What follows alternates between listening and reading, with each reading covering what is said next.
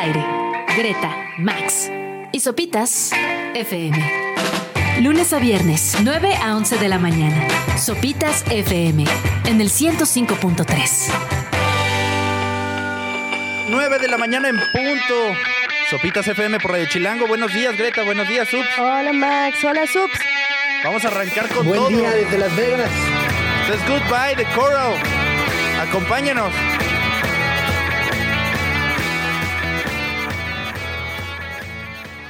Ahí estuvo The Coral con Goodbye a las 9.04 de la mañana. Eh, qué extraña canción para arrancar. Hoy se le está escuchando y dije, por. Sí, bienvenidos. Esto es Goodbye. Adiós.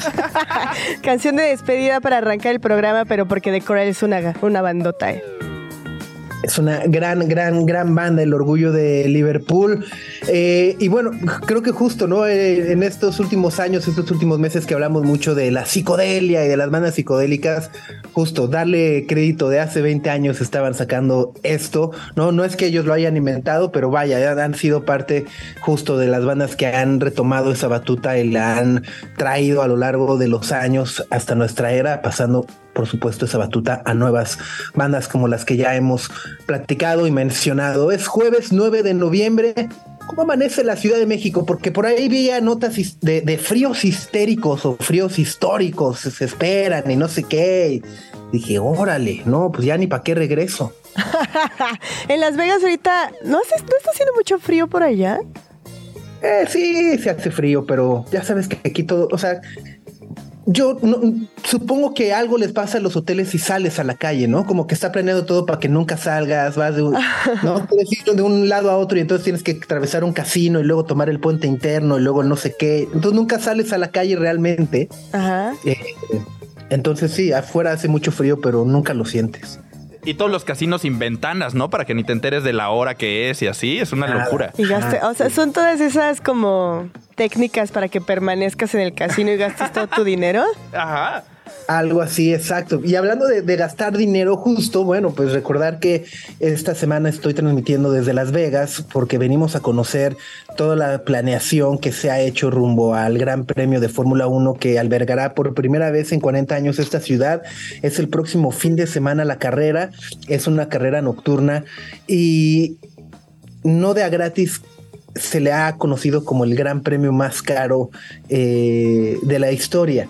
Ayer me, llevaron y, tuve la oportunidad de ir a un eh, antro en este hotel que se llama World Resorts, ¿no? Donde decían, ah, mira, aquí es el antro donde va a ser la fiesta. Ah, padrísimo, ok. ¿Y cuánto cuesta? Bueno, pues mira, esa mesa que está ahí en la pista cuesta 35 mil dólares la noche Ah, hijo. y se espera que además dejes pues un 20-25% de propina. ¡Oh! este, ade- además de eso, ¿no? Entonces dices, ¿qué? ¿No? Eh, y bueno, ajá. No, pues lejos 35,000 quedaron las épocas que entre ocho te cooperas para un Bacharda Blanc, ¿verdad? Está complicado. No, no, no, no, bueno, dije, De no, 200 pesitos.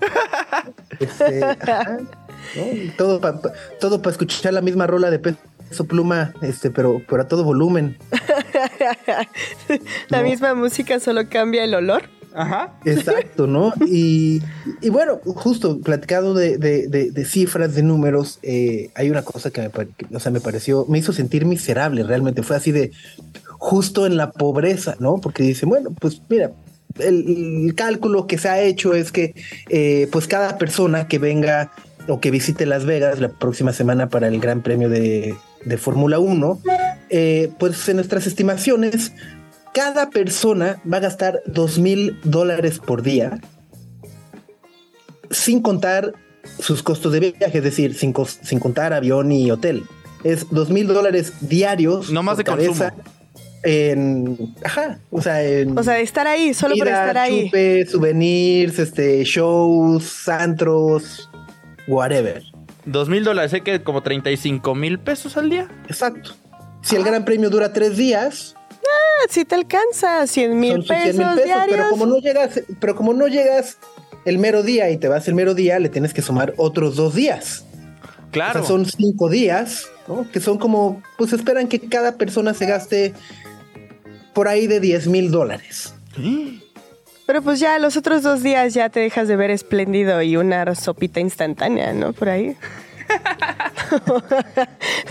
te luces Ya comí- los... comida, comida de aeropuerto. Ajá, te luces los tres días y a los otros ya dices, ya, esto es... Le voy a poner fin a esta, a esta farsa. O bueno, o ni siquiera farsa, ¿no? O sea, No, yo- sí. justo lo que me sorprende es que hay gente que, que, que sí cuenta con esos recursos y para la que esos recursos es así como nuestra, nuestra ida al Oxxo, ¿no? Es como, uh, o sea, eh, me lo imagino como que de esos gastos tan grandes como pues las familias tipo Succession, ¿no? Que no representa, o sea, 12, dos mil dólares no es nada, o sea, ¿no? No, no sé. Ajá, sí, eso sí. Ah, ok, dos mil dólares. Ah, está bien. Somos seis. Ajá. Ajá. No, pues que disfruten el gran premio. Yo lo veo en la tele. Acá le agarro la transmisión. Sí, eh, está, está, está interesante porque además, bueno, pues justo, ¿no? Eh, eh, cada persona gastará dos mil dólares por día, entonces espera que, que lleguen 300 mil personas. Este, y ayer así saqué mi calculadora rápido así del cel y, ya sabes que, metes en operación y te salen caracteres extraños. O sea, ya, ya ni siquiera te salen, ya, ya te sale así como. Me salió una E rara ahí. Ah, de que el número Ajá. es tan grande que tienes que voltear el teléfono, de que necesitas calculadora científica. Vámonos. Exacto, exacto. ¿no? Este está, está, está bueno. O sea, dije, no, pues a ver si este eh, gran premio no acaba siendo el Producto Interno Bruto así de algún país. De algún país. Así de no, pues dejó la derrama económica de que gana Nicaragua en un año, ¿no? Suena que podría ser así. Así es. Pero bueno, pues justo desde acá estamos transmitiendo en Las Vegas para todos ustedes en Radio Chilango. Y hoy tenemos programa completísimo. Así Agenda es. llena. Vamos a tener a nuestra querida Gina Jaramillo aquí en la cabina porque nos va a hablar del cuarto encuentro de infancias y adolescencias libres y diversas que se va a celebrar ya próximamente en el Centro Cultural Universitario en CEU. Así que nos va a contar como todos los detalles, cuáles son los objetivos, quiénes van a estar, las conversaciones y todos los detalles de este, de este evento que ya está próximo a celebrarse. Y también es jueves de gastronomía. Va a estar con nosotros Pedro Reyes, Peter Punk, para hablar de las sopas más emblemáticas de la Ciudad de México. Conversación perfecta para los que andamos medio agripaditos, como con tos. Ahí ve- ¿Ven? ¿Ven? ¿Ven? La puntería. Sí, eh, un- Que te recomiende un par. Un caldito. Un ¿no? Y caldito. bueno, en la música, bueno, hoy es jueves de estrenos, vamos a estar platicando con Niña Dios que nos visita en la cabina para presentar su nuevo sencillo Sanduguea, que fue grabado en colaboración con el rapero Adán Cruz como una celebración de la identidad latina. Además, bueno, es jueves y tendremos el estreno de un nuevo episodio de Snack. ¿De qué se va a tratar hoy? Pues es del origen de los videos en deepfake. Y cómo, aunque nos dicen, no, hombre, van a ser políticos, se va a meter en las elecciones, el verdadero problema es mucho más cercano a nosotros y está en la industria pornográfica. Ok. Órale. Ah, sí, Cuando dices que es cercano a nosotros y la industria pornográfica, ¿nos estás intentando decir algo más? Eh, eh, eso es lo preocupante, no que la consumas, sino que te los hagan a ti. Que te Ya lo estaremos Como le pasó a Rosalía. Exacto, y a Rosalía es famosa, pero le está pasando a un montón de personas que pues, no son famosas. Ah, órale. Sí, o sea, ponen la cara de Rosalía en las imágenes de desnudos y explícitas de otras cosas porno. Exacto. Es una, es una situación muy, muy, muy O sea- canija y le puede pasar, pues básicamente a cualquiera con este avance tecnológico. O sea, van a ver, van a ver mi panza, pero en realidad es la de Ron Jeremy. Sí, algo así. Eh, Es una posibilidad. No des ideas, Ok. subs. Greta, Max y Sopitas en el 105.3 FM. Y estamos muy contentos de recibir aquí en la cabina a nuestra queridísima Gina Jaramillo. ¿Cómo estás? Ay, feliz de estar en la cabina más bonita. Está precioso y gracias por la invitación. Muchas gracias. No, muchísimas gracias. Sub, no te escuchamos. No, bueno, es que estoy, no, no quiero encimarme, interrumpirme, ni mucho menos. Están ahí saludándose, no va a llegar. ¡Ah! ¿Cómo estás, Gina? Muy bien, pues feliz de estar aquí en el programa con ustedes y platicarles de, pues, del encuentro de las infancias y juventudes, un tema que ya saben que me apasiona y que de verdad agradezco que hablan los espacios, porque pocas veces hablamos de infancias y de adolescencias y es un tema fundamental, creo yo. Y, es difícil también eh, justo hacerlo de una manera eh, seria, objetiva, ¿no? Sin, sin, sin, ser tan condescendientes, ¿no? De repente con los niños de, ay, sí, infancias, niños, bueno, pues denles juguetes y un parque y un globo y un dulce y, y con eso están felices, no necesita nada más, ¿no? Hay una parte de infantilización de las infancias que me parece que a raíz de la, de la pandemia fue muy evidente. Hoy en día sabemos que las infancias y las adolescencias son una población que necesita la escucha, que también eh, necesitan espacios de reflexión. Justo piensen en una niña que tiene siete y que eh, en pandemia estuvo encerrada esos años y un, adolescente que tiene 16 años y que en un momento fundamental de cambios significativos en su vida no tuvo estos encuentros sociales. Y si bien regresaron a clases, este tipo de lugares, este tipo de encuentros, eh, buscan generar conversaciones que permitan construcción eh, de mejores presentes, garantizar sus derechos. Hablar de derechos de infancia es importante, derecho al juego, derecho al alimento, derecho a la escucha. Eh, encontrar miradas también y voces donde las infancias y las, y las juventudes sean les protagonistas y no tanto eh, este régimen adultocéntrico que, que, pues marca muchas veces no solamente las conversaciones, sino los espacios sociales. Está buenísimo. Oye, y bueno, pues justo cuéntanos de este encuentro que arranca hoy en el Centro Cultural Universitario que se llama Cartografías del Porvenir hacia Nuevos Horizontes. Pues mira, la idea es que las personas que nos están escuchando vayan al Centro Cultural Universitario, disfruten de las actividades que va a haber, va a haber ópera, va a haber talleres, va a haber presentaciones de libros, conversatorios y ya la, misma dinámica de ir al Centro Cultural Universitario nos permite generar un vínculo con la familia, con CEU, estar al aire libre, eh, aprovechar también que los días han estado muy lindos y poder eh, jugar también, jugar en toda la expresión de la palabra. Eh, tú te, te acuerdas recordarás, Subs, y ustedes también, quizás, aunque son más jóvenes, que cuando éramos eh, niñas podíamos salir a la calle y jugar. Y ese derecho hoy únicamente está restringido a infancias que viven en privadas, en unidades habitacionales, en espacios donde eh, están pues encerradas y con vigilancia. El derecho al juego se ha perdido mucho en esta ciudad y es uno de los grandes temas que trataremos. También hablaremos de poesía como vehículo para la creación. Esto sobre todo en adolescencias. Eh, pues, poder buscar espacios donde vamos a inventar una canción, tú qué pones, yo qué pongo, y, y dejarnos ir, ¿no? Porque hoy sí hay como una cosa de entre pena, hay, hay como esta perfección que también las redes sociales hacen muy evidente, que imagínate, si a nosotras, personas adultas, nos afecta, a una niña de 7, a una niña de 16, ver estos contextos digitales casi perfectos pueden ser bastante nocivos. Sí, a la vez que apenas están como construyendo su identidad y están eh, entendiendo cuál es su entorno y su contexto y recibir como todo ese bombardeo de, de cuestiones que no son muy realistas, eh, es muchísimo más complicado. Como es si a nosotros nos afecta. si a uno le afecta, si en la vida adulta de repente nos da así como este, tristeza digital, imagínate, ¿no? En la infancia y en la juventud. Entonces, bueno, eh, habrá mucha literatura, habrá cuentacuentos, habrá espacios para dibujar. Eh, por ahí estará Rodrigo Morlesín hablando de Malena Ballena, Hombre de Calor y ¿Qué te pasa? Que son lecturas diversas, que él es un cuentacuentos alucinante. Estará Nadia Fink, que ella eh, es fundadora de esta, de esta editorial Chirimbote, que es la primera editorial con perspectiva de género en Latinoamérica. Y ella, además de analizar diferentes personajes históricos, hace revisiones también de historias, por ejemplo, Caperucita Roja y Lobo Feroz, bueno, con perspectiva de género.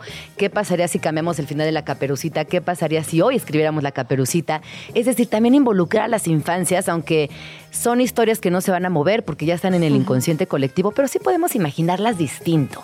Y este encuentro invita mucho a la imaginación, invita mucho eh, a cuestionarnos desde la infancia qué está sucediendo con nuestro entorno y sobre todo busca cuidar la imaginación. La imaginación es el superpoder de las infancias y desafortunadamente hoy entre redes sociales y digitalización esa imaginación se ha visto un poco golpeada y es una oportunidad para decir, oigan, sí está bien chida la imaginación, mm. vamos a cuidarla, vamos a proyectarla, vamos a explotarla lo más que se pueda y cómo la, cómo la fomentamos, ¿no? Creo que esto que mencionas es bien importante, no solamente en un tema de niños, incluso hasta como, como padres, justo como papás muchas veces nos falta imaginación para saber cómo divertir, entretener, guiar y entender a nuestros hijos, ¿no? O sea, de repente es, este, vaya, desde está haciendo berrinche, bueno, y a lo mejor no está haciendo berrinche, simplemente te está tratando de explicar cómo se siente o que no, está, está tratando de expresarse de una manera, eh, y hablo yo desde mi, desde mi experiencia como padre de una bebé que aún no habla, ¿no? Y entonces, bueno, si no habla, este, pues es difícil también, ¿no? O sea, como padre necesitas tener mucha sensibilidad, mucha imaginación también para entender lo que te está tratando de decir, por qué, por qué está molesta, qué está eh, necesitando y, y, al mismo tiempo, eh, pues guiarla un poco, tratar de enseñar a, aceptar de repente ciertas cosas, a lidiar con la frustración que además de niños pues es todo el tiempo, ¿no? Es el quiero esto, quiero esto, quiero esto, y no todo el tiempo se puede salir a jugar, no todo el tiempo se puede es quedarte en la regadera, no todo el tiempo te puedes quedar despierto, te tienes que dormir. O sea, es toda esa parte, pero sí nos falta mucha imaginación también como papás. Sí, es un reto muy grande también porque hoy las maternidades y paternidades tenemos muchas cosas que hacer subs. Siempre vamos de una junta a otra, la llamada en Zoom, eh, hay como una, sobre todo en los nodos urbanos como este, hay una prisa constante.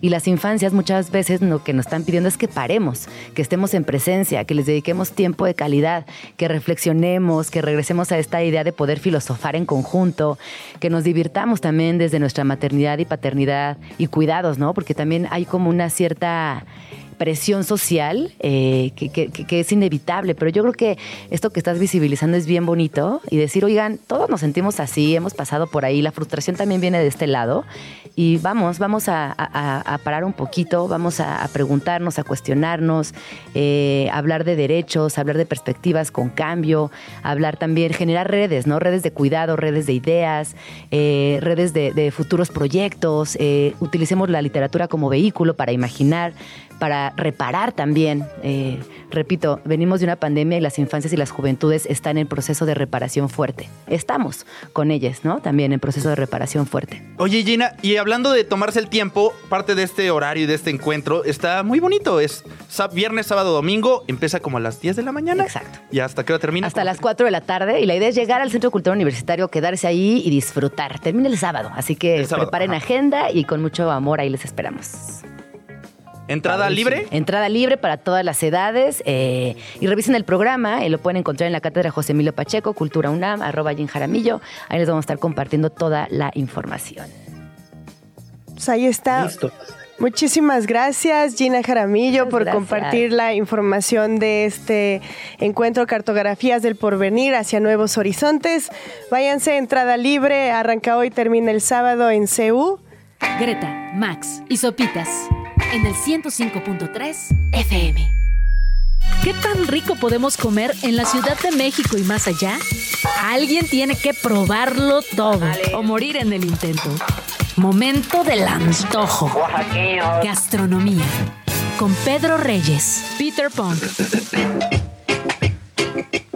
Así es, es jueves y ya está con nosotros en cabina el queridísimo Pedro Reyes, arroba Peter Punk, para, bueno, darnos recomendaciones. Nos encantó el tema o lo que nos vas a platicar el día de hoy, querido Pedro, que son las mejores sopas y calditos, porque ya con este frío se antoja, ¿no? Es necesario también el, ese apapacho. Exactamente, ya viene la temporada de frío y pues creo que hay, dos fenómenos en, el chilango que, que suceden cuando empieza el frío, ¿no? Uno empiezas a buscar las sopitas, el caldito y empiezas a buscar el pan. ¿no? Como el pan dulce y el cafecito y el chocolatito, ¿no? Entonces, pues es esa temporada del año. Eh, en donde nos, nos volcamos hacia nuestras sopas. En realidad considero que, que los ciudadanos eh, de la capital somos muy soperos, ¿no? Yo siento que tenemos muchas sopas, eh, creo que es algo que viene desde casa, ¿no? Es una costumbre eh, sentarse en la mesa de casa y que la, y que la comida inicie con, con un caldito o una sopa, vas calentando el estómago y posteriormente pues ya empieza a llegar como el plato fuerte, las ensaladas y demás. Ayer en, en Glotones estuvimos hablando con Elsa de Elsa y el Mar Em, de sopitas, aprovechando que, pues bueno, ella colombiana también tiene una gran costumbre de, caldos, sopas, potajes. Eh, pero lo nos, eh, digo, nos dimos cuenta que, que en realidad, pues nosotros los mexicanos, nosotros los chilangos tenemos, tenemos lo nuestro y hay, y hay varias sopas que, que son motivo de orgullo y de antojo. Oye, además yo tengo una teoría y es que todo podría ser una sopa. A ver, eh, cuéntame más de esa teoría que me, que me, gustó. Básicamente es eso, que todo podría ser una sopa. Como un... O sea, eh, al final del día hay, por ejemplo, todos, eh, todo lo acabas poniendo en una, en un sartén, en una cazuela, ¿no? Le puedes poner su, jitomatito, su no sé qué, su, ¿no? Tantita agüita, se convierte en un, en una rica caldito, en una rica sopa. Y, y si lo dejas a fuego lento, así que se, ah, Ahí queda. Que se, concentren los sabores. Exacto. Sí, bueno, justo yo creo que muchas de las sopas que hoy nos enorgullecen y que están ahí en el día a día, pues sí, nacieron a partir de, la necesidad de, a ver qué hay en el refri, tengo un poquito de caldo de pollo, vamos a echarle de esto, vamos a echarle del otro. Y así nacen sopas, pues clásicas, ¿no? Pensemos, por ejemplo, en, una de las sopas chilangas eh, por antonomasia, que es eh, el caldo tlalpeño, ¿no? Nombrado así desde luego por porque nació en Tlalpan, ¿no? Esa es mi favorita. Personalmente el caldo tlalpeño es... ¿En serio se llama así porque nació en Tlalpan? Sí, nació en Tlalpan. ¿Tú ya sabías? Pues como que me lo imaginaba. No, es cierto. pues si se llama como caldo coyoacanense, pues dices, Bueno, lo que pasa es que tlalpeño es una palabra que podría sonar a otra cosa, ¿no? Te voy a hacer. ¿Cómo me estás ayudando, No, es que sinceramente yo no fue muy chico que descubrí esto tampoco, ¿no? o sea, también, también me tardé en, hacer la relación, pero sí, nació en, en Tlalpan en el, a principios del siglo pasado. Eh, parece que las señoras, las cocineras tradicionales que andaban por ahí, por, por la estación del tren de Tlalpan, le preparaban estos caldos a, a los, a los conductores que, desembarcaban o, o, que se estacionaban en la estación de Tlalpan. Y así nació. En realidad, el, el, caldo tlalpeño no es más que una sopita de verduras como con en esteroides, ¿no? Este garbancito, un poco de chipotle, ya la preparas con aguacatito, quesito, ¿no? Y la verdad es que eh, se volvió un clásico, ¿no? De, Tlalpan para el mundo. Creo que todos los, merenderos clásicos de, la ciudad la, retomaron y así como tienes pues una sopita de, te digo, de verduras o eh, no sé, como una sopita de tortilla que también es otro de los clásicos, pues generalmente tienen su, su caldito tlalpeño, que en realidad pues está facilísimo, ¿no? Nada más es como tener ahí tus garbanzos, la, sopita de verduras, todo mundo cuece pollo, que también esa es otra, ¿no? Al final, cuando necesitas pollo, cuando necesitas res, eh, para las flautas, para las enchiladas, para los chilaquiles, para, para toda la comida de, la semana, pues vas a tener un súper consomesote, ¿no? Ahí en el fuego, como dice, como dice Subs, ahí como eh, rebajándose y agarrando como power. De repente, por ejemplo, en los caldos de gallina tienen estas ollas gigantes con, con caldo de, gallina todo el tiempo, ¿no? O sea, como que la están alimentando y alimentando, como que realmente nunca llega a terminarse. Entonces aquello es un caldo madre súper eh, concentrado, súper lleno de sabor, ¿no? Yo tengo una duda, ¿cuál es la diferencia entre un caldo de pollo y un caldo de gallina? Según yo, es el, literal, es el, animal que usan. O sea, la gallina es, es, un animal como más, más viejo, ¿no? Más grande. Eh, eh, versus el pollo, ¿no? Que lo dejan como para ese consumo masivo. En realidad yo creo que básicamente son lo mismo, yo creo que varía nada más como en eso, el, tamaño y la edad del animal. Sí, porque el caldo de gallina está como más espesito, más concentradito, ¿no? Y la, y la gallina misma no se siente como el pollo, también es una carne un poco más durita, ¿no? Entonces tiene que ver con eso. A mí me encantan los caldos de gallina, yo frecuento los caldos de gallina Luis, que están en la calle de Oaxaca, eh, a, una cuadra de la, de la glorieta de insurgentes. En, Bueno, en realidad es Puebla, entre Oaxaca e Insurgentes. Son 24 horas. Ah. Y lo que sucede también. ¿Son los que el lugar es blanco con azul? ahora tienen un toldo azul. Creo que le movieron la, la, imagen. Está al lado de lo que se solía llamar foro, no sé, era un foro chiquito eh, y la, la, costumbre o lo, normal cuando hay unos caldos de gallinas que también te sirvan como enchiladas y aprovechar como toda esa carne de gallina que hay. Entonces también las enchiladas son increíbles. Eh, y nada, pues eso es, otra de las sopas eh, que, andan por ahí en los puestos y en los restaurantes.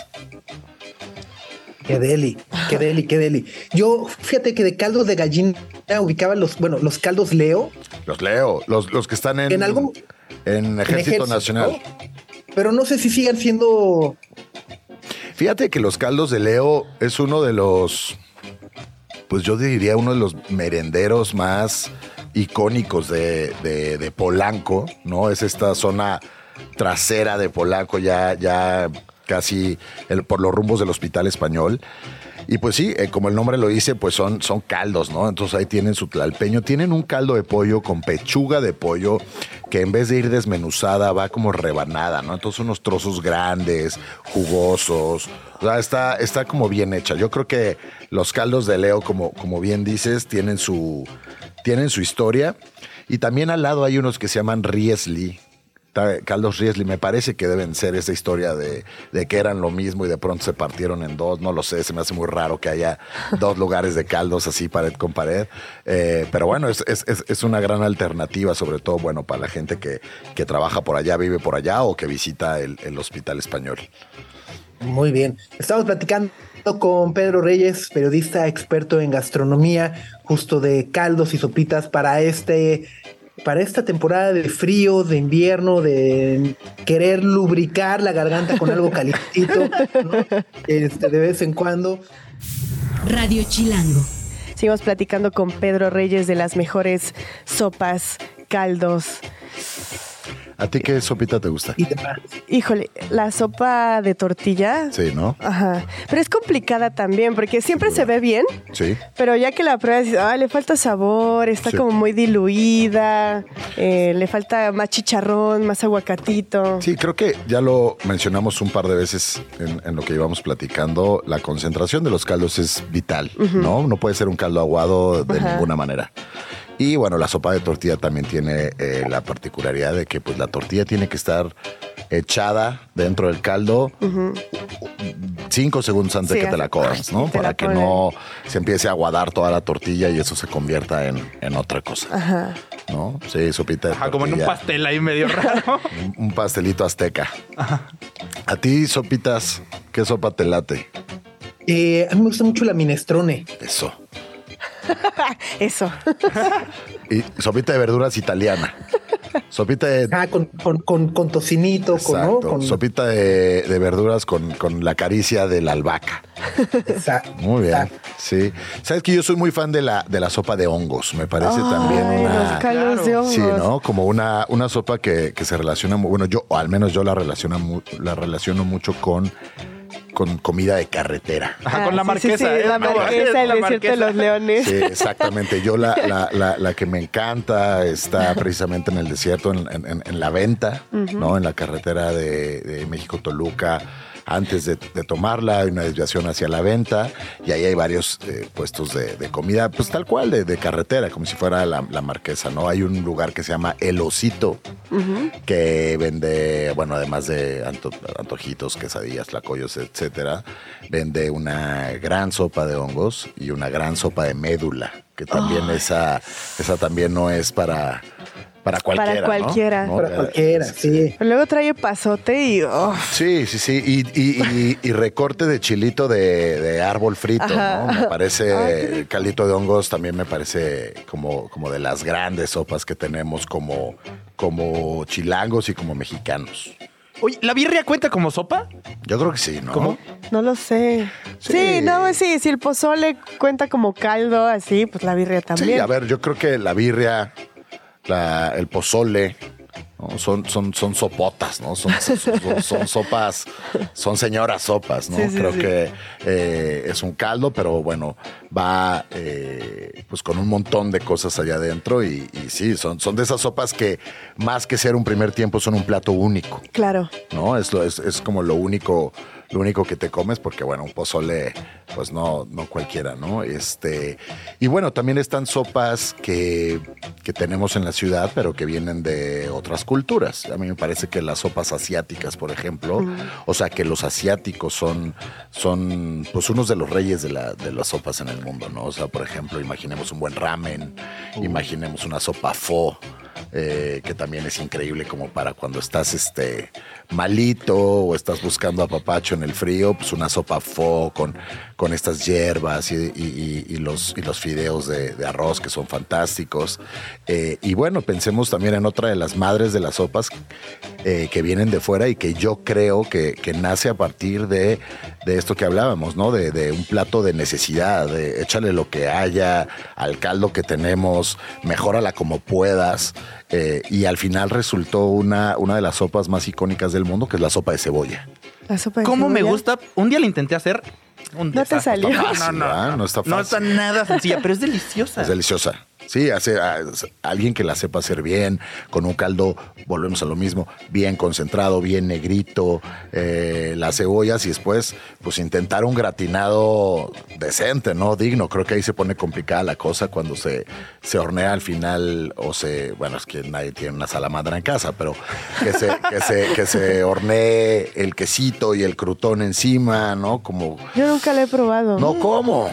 ¿Cuál es una buena sopa de cebolla para probar? Sí, sí, ¿A dónde? Ajá. Bueno, eh, digo, sin, sin, sin ponernos fifí, pero tenemos que buscar un, un, buen francés, ¿no? Un buen restaurante francés, que es donde se suele hacer, ¿no? Vamos, eh, Abre 77 en la colonia Juárez, tiene una, una excelente sopa de cebolla, ¿no? Súper bien gratinada con su panecito.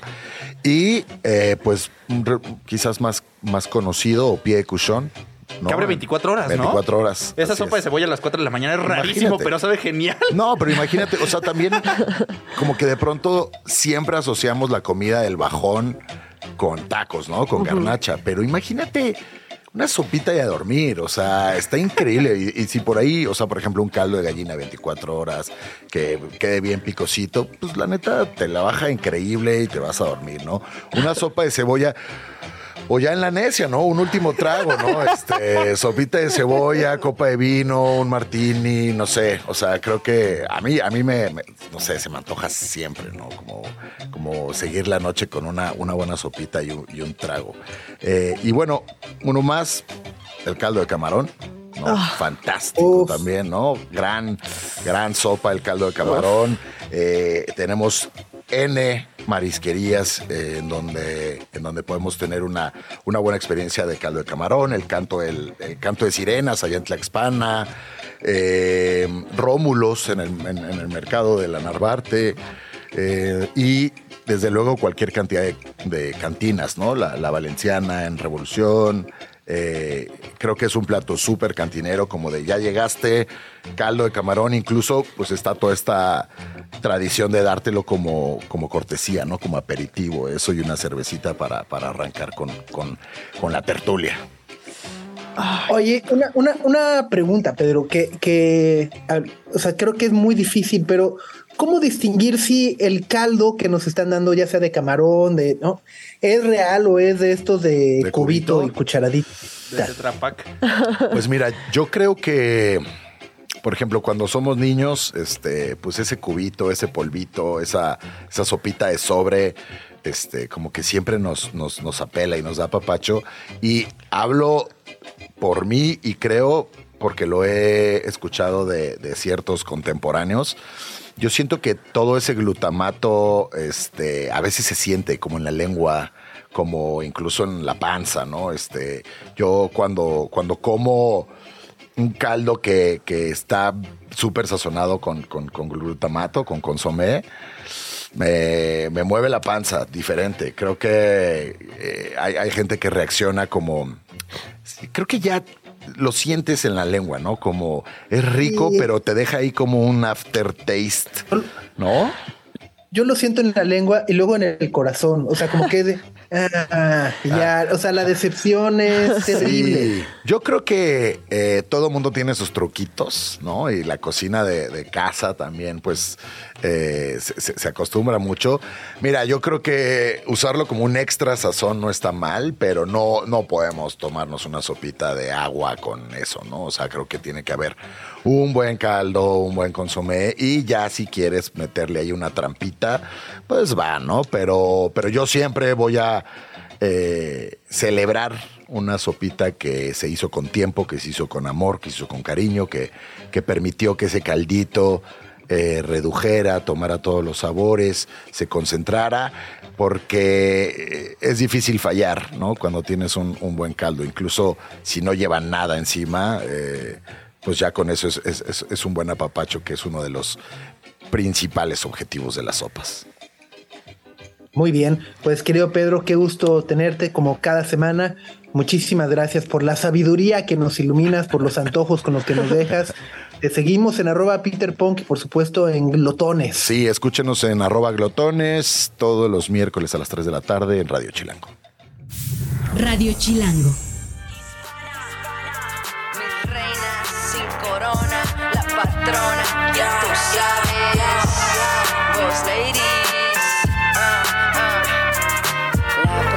10.31 de la mañana, estamos de regreso en Sopitas FB por Radio Chilango y esa canción era Mezcal de Niña Dios, que ya llegó aquí a la cabina. ¿Cómo estás? ¿Qué pasa? ¿Cómo andamos?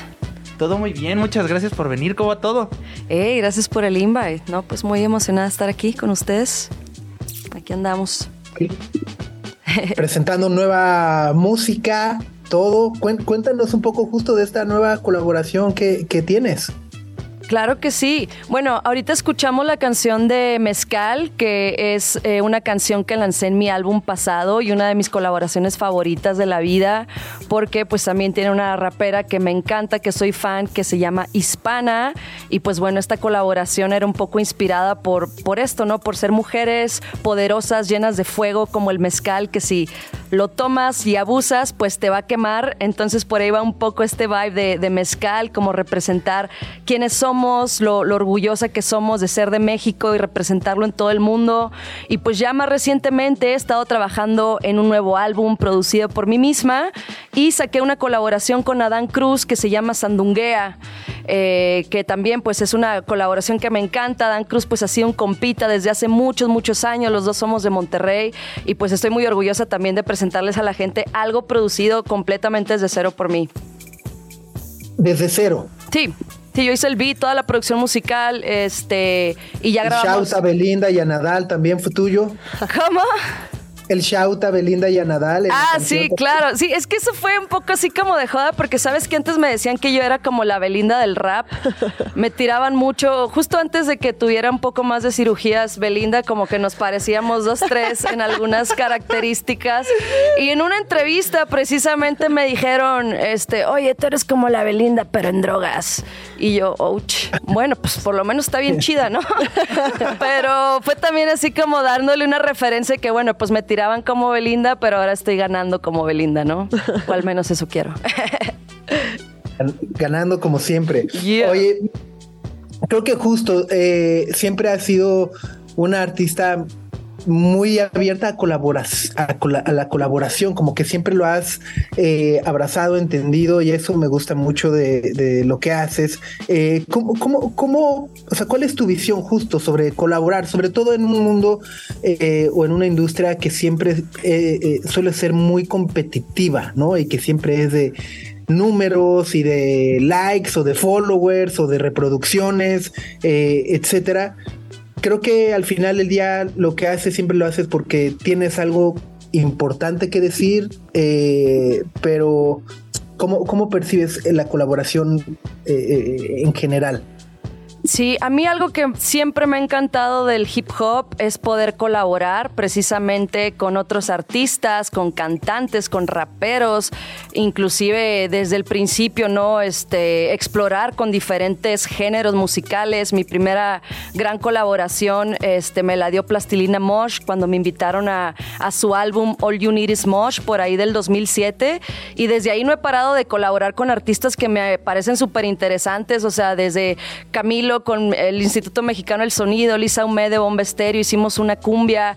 Y yo también vengo justo antes de los likes, vengo antes de que importaran las reproducciones y todo esto. O sea, yo vengo antes de la era del streaming. Entonces colaborar también era simplemente compartir con amigos que nos gusta lo mismo, que, respetamos nuestro trabajo, que, que apreciamos lo que hacemos y que lo queríamos compartir con el mundo. Entonces, pues más que nada empezaban estas colaboraciones por eso, ¿no? Por mucho respeto, por una amistad que había y no así como que un manager o una disquera poniéndonos a, colaborar. O sea, mis colaboraciones siempre han sido como muy orgánicas y siempre las he visto también como una oportunidad de, de seguir creciendo mi audiencia, de poder conectar con la audiencia del otro artista, como el otro artista también pueda este, sumar con, con, mi audiencia. Entonces es algo que me encanta. O sea, me encanta colaborar, me encanta explorar diferentes géneros musicales y es algo que he hecho desde el principio y que pues lo sigo haciendo. Es que a, a, mí me parece muy, muy interesante esta, esta parte que parece, parecería como antítesis de, ah, te gusta mucho colaborar, tienes muchísimas colaboraciones, pero al mismo tiempo en este último material está producido por ti misma, así desde cero, todo, todo, todo es tuyo, ¿no? Pero me parece muy interesante cómo justamente ves la parte de las colaboraciones desde, bueno, es crecer la audiencia, es conocer gente, es reconocer otros estilos, ver cómo trabajan otros artistas y justamente esas colaboraciones te pueden ayudar a trabajar tú solita. ¿No? O sea, como ver todos los elementos que necesitas para hacer todo un material discográfico tú solita desde cero, producirlo, hacer todos los beats, tú, tú, tú, tú, tú. Claro, sí, o sea, de cada artista aprendo un montón cuando estoy trabajando en el estudio, cuando estamos escribiendo y se siente bien padre cuando pues literal, llegas al estudio con cero y terminas con una canción súper chida y dices, wow, o sea, aquí se acaba de crear la magia, ¿no?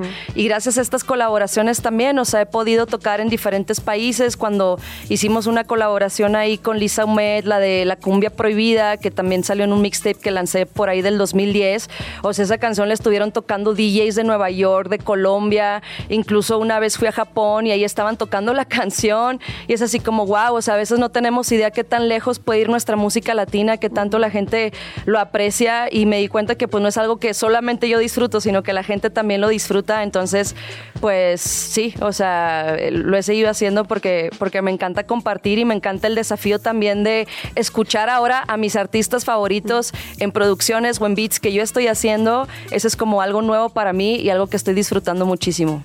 Oye, sé que, eh, bueno, ya lo dices, yo vengo desde antes de la era de los likes. Sí, creo que desde llevas 20 años haciendo esto eh, y desde niña eh, rapeabas, ¿no? O sea, tus primeras grabaciones era contando las aventuras eh, de tu familia, de lo que veías y demás, pero siempre he querido preguntarte cuál fue tu primer acercamiento con el freestyle, dónde lo viste, cómo lo aprendiste, dónde dijiste, ah, eso me late, porque he leído varias entrevistas tuyas donde dices, mi mamá me decía que, que, intentar otro estilo de música, pero yo quería justo el freestyle, el rap y demás. Sí, o sea, el primer cassette o la primera grabación que yo tengo fue, no sé, como en el 96, 97. Yo era literal una niñita que era fan de la música y me ponía con una grabadora y estaba sonando la radio o MTV y yo me ponía a hacer así como que mis propios mixtapes y me ponía luego a rapear o a cantar encima de, de algunas canciones o tenía como un aparatito que hacía como beats de juguete y literal me ponía, me ponía a sonar eso y me ponía a freestylear encima, como dices, ¿no? O sea, cosas que se me ocurrían de la escuela, tirándole que, ay, el maestro me regañó por esto y no sé qué. Y, y tuve un día fatal, o sea, un día fatal yo a los ocho años, ¿sabes? ¿Qué? Y yo ya así de que quejándome de la vida y del maestro y todo. Pero la verdad, o sea, sí, mi mamá fue también como mi primer fan, mi primer público, entonces yo veía que a mi mamá le gustaba muchísimo y luego invitaba a la vecina y de que, a ver, es que escucha esta canción que se acaba de inventar esta loca. Entonces como que empezaba a tener esa reacción y luego en la preparatoria, este, por quererle poner música a mis canciones y porque realmente pues no existía como ahora YouTube que puedes agarrar un beat y fácilmente puedes montar una canción sobre lo que sea. O sea, antes no existía nada de eso, entonces yo dije, pues quiero tocar la guitarra porque quiero ponerle música a mis canciones. Entonces sí experimenté con diferentes estilos musicales, o sea, sí tuve así como más cancioncitas tipo songwriter, así con guitarra y hablando canciones de amor y desamor y todo esto, pero a los que fue como, no sé, 17 la primera vez, o sea, siempre fui fan del hip hop y me gustaban muchísimo las raperas, pero cuando escuché una rapera hacerlo en español, yo vi que había una oportunidad para mí de hacerlo también. O sea, cuando escuché por primera vez a Mala Rodríguez, Ariana Puello, Ana Tijoux, y vi que eran artistas sólidas, que tenían canciones con las que yo me identificaba muchísimo y que estaban tocando en un montón de lugares, dije, oye, yo creo que esto es posible para mí, yo creo que también puede haber una oportunidad para mí. Entonces, aprendiendo de ellas fue que también me, me, amarré y dije, pues quiero rapear, o sea, quiero meterme a full en este estilo musical porque el rap me permite hablar de muchísimas cosas que otros géneros no me permiten. Oye, y bueno, que hace unos semanitas estás estrenando una canción, ya nos estás contando un poquito de la colaboración, pero nos quieres contar un poco más de los beats que hiciste, porque también es una celebración latina y si quieres la ponemos ahorita. Claro que sí, hablando de, de Sandunguea. Este, está bien loco, pero esta canción la grabé como en un retiro musical en el que estuve a principios de año en Canadá y estábamos así a menos 30 con un montón de frío y nieve y yo estuve un mes encerrada haciendo producciones, eh, escribiendo, trabajando en este nuevo EP, en esta idea de hacer mi primer EP producido por mí misma, que era un sueño y un goal que yo me había hecho desde hace mucho tiempo. Y a partir de la pandemia fue también que me pude clavar más como en la producción, porque pues tenía tantas horas y tanto tiempo que era como, güey, ¿qué hago con todo esto? Me voy a volver loca con todo este tiempo. Entonces me clavé muchísimo más en la producción y ya una vez que pude terminar una canción, pude ir por la siguiente y por la siguiente y de repente era como, güey, wow, o sea, puedo tener ya un EP. Entonces, una de las canciones que produje este año eh, fue Sandunguea y la verdad es que, o sea, escuché como un sampleo de la salsa. Eh, me gustó muchísimo y empecé pues ahí a ponerle como unos drums inspirados un poco como por el drill de UK y el trap y ya sabes, como siempre integrando estos elementos que para mí han sido muy importantes, como la música latina, como la música mexicana. Entonces justo en este EP tengo boleros, tengo canciones de salsa, eh, de Latin trap, tengo este pues sí, diferentes inspiraciones que vienen de la música mexicana, como el mariachi incluso. Y bueno, este EP lo voy a estar presentando a principios del próximo año. Van a ser cinco canciones. Y este el segundo sencillo que saqué fue esta canción Sandunguea con Adán Cruz, que pues es un crack del rap de Monterrey. Y pues hicimos este rolón para, para el deleite de los fans.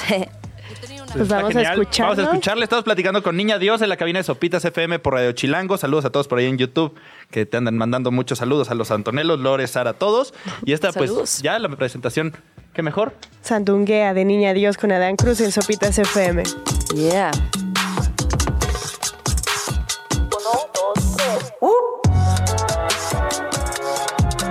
Yeah, yeah. Latinos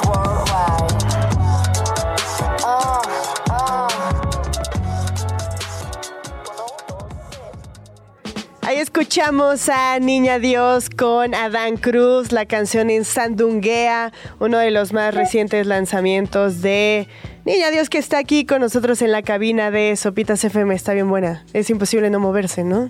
Yeah, sí, te hace como sandunguear a full, ¿no? Ajá, completamente. Igual, el, el nombre vino justo de del sampleo que encontraste. No, o sea, el nombre vino como de tratar de encontrar un concepto para la rola. Estuvo bien loco porque, pues, Adán Cruz y yo nos juntamos en el estudio y luego pasaron como dos horas y media y no escribíamos nada. Y estábamos ya así como sudando, así de que, güey, ¿qué pedo? No se nos ocurre nada. O sea, yo creo que los dos teníamos como expectativas muy grandes de que, no, pues es esta morra, es este güey, vamos a hacer algo cabrón, pero a la hora de estar ahí no salía nada. Entonces estábamos así como pensando en conceptos, en palabras, algo que pudiera, eh, no sé, como expresar el vibe de este beat y lo que queríamos decir. Entonces como que a Dan Cruz se le ocurrió de que, a ver, sandunguea, de que, y yo, ¿qué sandunguea? Ah, mover las caderas. Ah, sí, claro, esto. Y ya empezamos así como que con el vibecito de la canción, ¿no? De, de entrar a un lugar y como la, la energía que, que, se siente cuando, no sé, cuando él y yo llegamos a un lugar o cuando estamos tocando en vivo. Entonces, como que, pues sí, que hicimos ahí ponerle de, de nuestro flow y ya una vez que empezó como el primer, o sea, la primera letra que fue sandunguea, ya como que todo lo demás vino súper fácil y ya acabamos la canción como en, no sé, media hora, cuando nos habíamos tardado dos horas y media sin hacer nada. Dos horas Entonces en fue así como, arrancar, ¿no? "Uf, qué bueno que, que pudimos lograrlo y al final nos encantó la rola. O sea, los dos quedamos así como de, güey, este es un palo. sí. Total, total, total. Oye, eh, has, has estado mucho tiempo en, en- en la escena, yo diría que eres de las pioneras del hip hop en, en- nuestro país. Eh, has estado en unas muy buenas, en, unas muy malas, ¿no? Eh, eh, recuerdo haber leído por ahí esa anécdota donde de plano estabas limpiando mesas en Los Ángeles a punto de tirar ya la toalla, decir de ya, ¿no? Sí. Eh, has, has resurgido, estás de, re- estás, estás de vuelta y, y- y me parece que desde hace algunos años la, la- la escena de hip hop en nuestro país realmente se ha consolidado y ahora está eh, eh, explotando a, a- más no poder. ¿Cómo, cómo puedes describirlo ahora eh, tú que has estado presente en todo este proceso?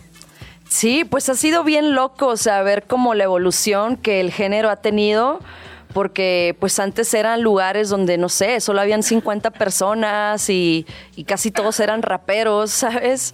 Éramos realmente fans del género para ir a los conciertos o las tocadas del hip hop. Realmente tenías que ser fan para enterarte porque pues no, no figuraba en ningún lado este movimiento, o sea, me refiero como en el mainstream, ¿no? Y, y pues sí, ha sido bien loco que que poco a poco, gracias al internet, a las redes sociales, pues también como que la gente se dio cuenta que es un género que, que está impulsando demasiado, que propone muchísimo y ahorita hay bastantes raperos y raperas de todas partes de México. El movimiento femenino también ha crecido muchísimo y pasó de ser este movimiento super under a llenar estadios, ¿sabes? O sea, yo me acuerdo el día que llegó Alemán, por ejemplo, eh, yo me acuerdo estar, ¿sabes? Fumando con Alemán y con Adán Cruz y eran morritos que estaban también llegando a la ciudad con un chingo de sueños, que apenas si tocábamos en un lugar como el Caradura y ahora ve, ¿no? Qué tan grande es el género y, y se siente bien cool. Es como que, ah, se los dije, ¿no? O sea, como que yo sabía que este género iba a explotar porque lo estaba viendo en otros lados y como que sentía que México, este aún no se ponía las pilas con el género, pero últimamente ha crecido muchísimo y hay estilos bien diferentes y eso es lo que me gusta, ¿no? O sea, que, hay para todos los sabores. Este, sí me gustaría ver aún más exposición para las mujeres raperas. Siento que eh, muchos festivales aún pueden incluir muchas raperas porque hay bastantes y bien interesantes. O de repente ves estos remixes que hay de 20 raperos y no ponen a ni una chica, ¿no? O sea, siento que todavía hay bastantes barreras del género que romper, puesto que sigue siendo un género pues mucho más de güeyes y todo eso, pero también las mujeres estamos representando súper firme. Eh, te digo, hay es proyectos súper chidos como Just Bones, Hispana, este, muchísimas raperas que me encantan y que, y que quiero también verlas en los festivales más importantes de este país. Yo creo que ya toca. Oye, y hablando de regresos, de explosiones, justo hoy estás estrenando una remasterización, una reedición muy, muy, muy especial de una canción que sacaste hace 12, 13 años. Sí, sí, cumplimos 13 años. 13 años. Y además con una letra súper chida en la que hablabas de tu carrera, de lo que ibas a seguir haciendo. Y hoy, 13 años después, vuelves a sacar chicos, tenis y cachucha. Está loquísimo, está loquísimo porque, o sea, sí, esta canción la hice como una especie de confesión a mis fans de lo que yo estaba atravesando, de estos cambios que yo estaba teniendo porque ya estaba empezando a tener un poco de reconocimiento, o sea, de, de, pasar de que, como dices, ¿no? De en Monterrey tener trabajos súper randoms, luego me vine a la Ciudad de México y me empezaron a invitar a festivales y luego pude ir a Estados Unidos, entonces estaba viviendo cambios bien importantes y, y eso era como una especie de confesión a mis fans y fue una canción que conectó muchísimo con la gente, que me abrió puertas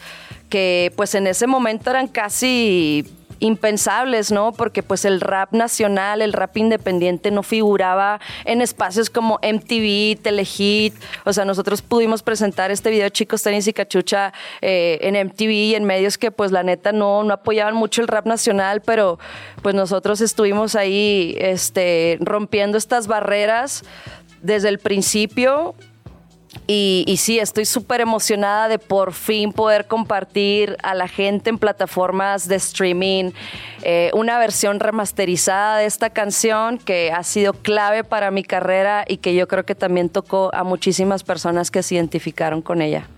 Está genial. Pues muchísimas gracias por venir. Estuvimos platicando con Niña Dios sobre sus nuevos proyectos, sus nuevas canciones.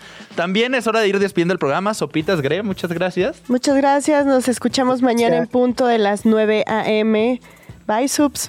Gracias, Bye, Sopitas. Gracias, bandita. Y vamos a dejarlos, obviamente, con Chicos Tenis y Cachucha. Niña Dios, una remasterización que estrenó hoy en la mañanita de una rola con mucha, mucha historia. Gracias por acompañarnos. Suénalo. Escucha. Especialmente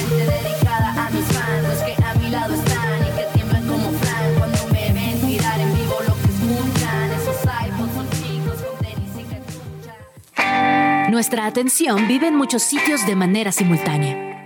Ya puedes desconectarte de este. Sopitas FM. Lunes a viernes, 9 a 11 de la mañana. Radio Chilango, 105.3 FM.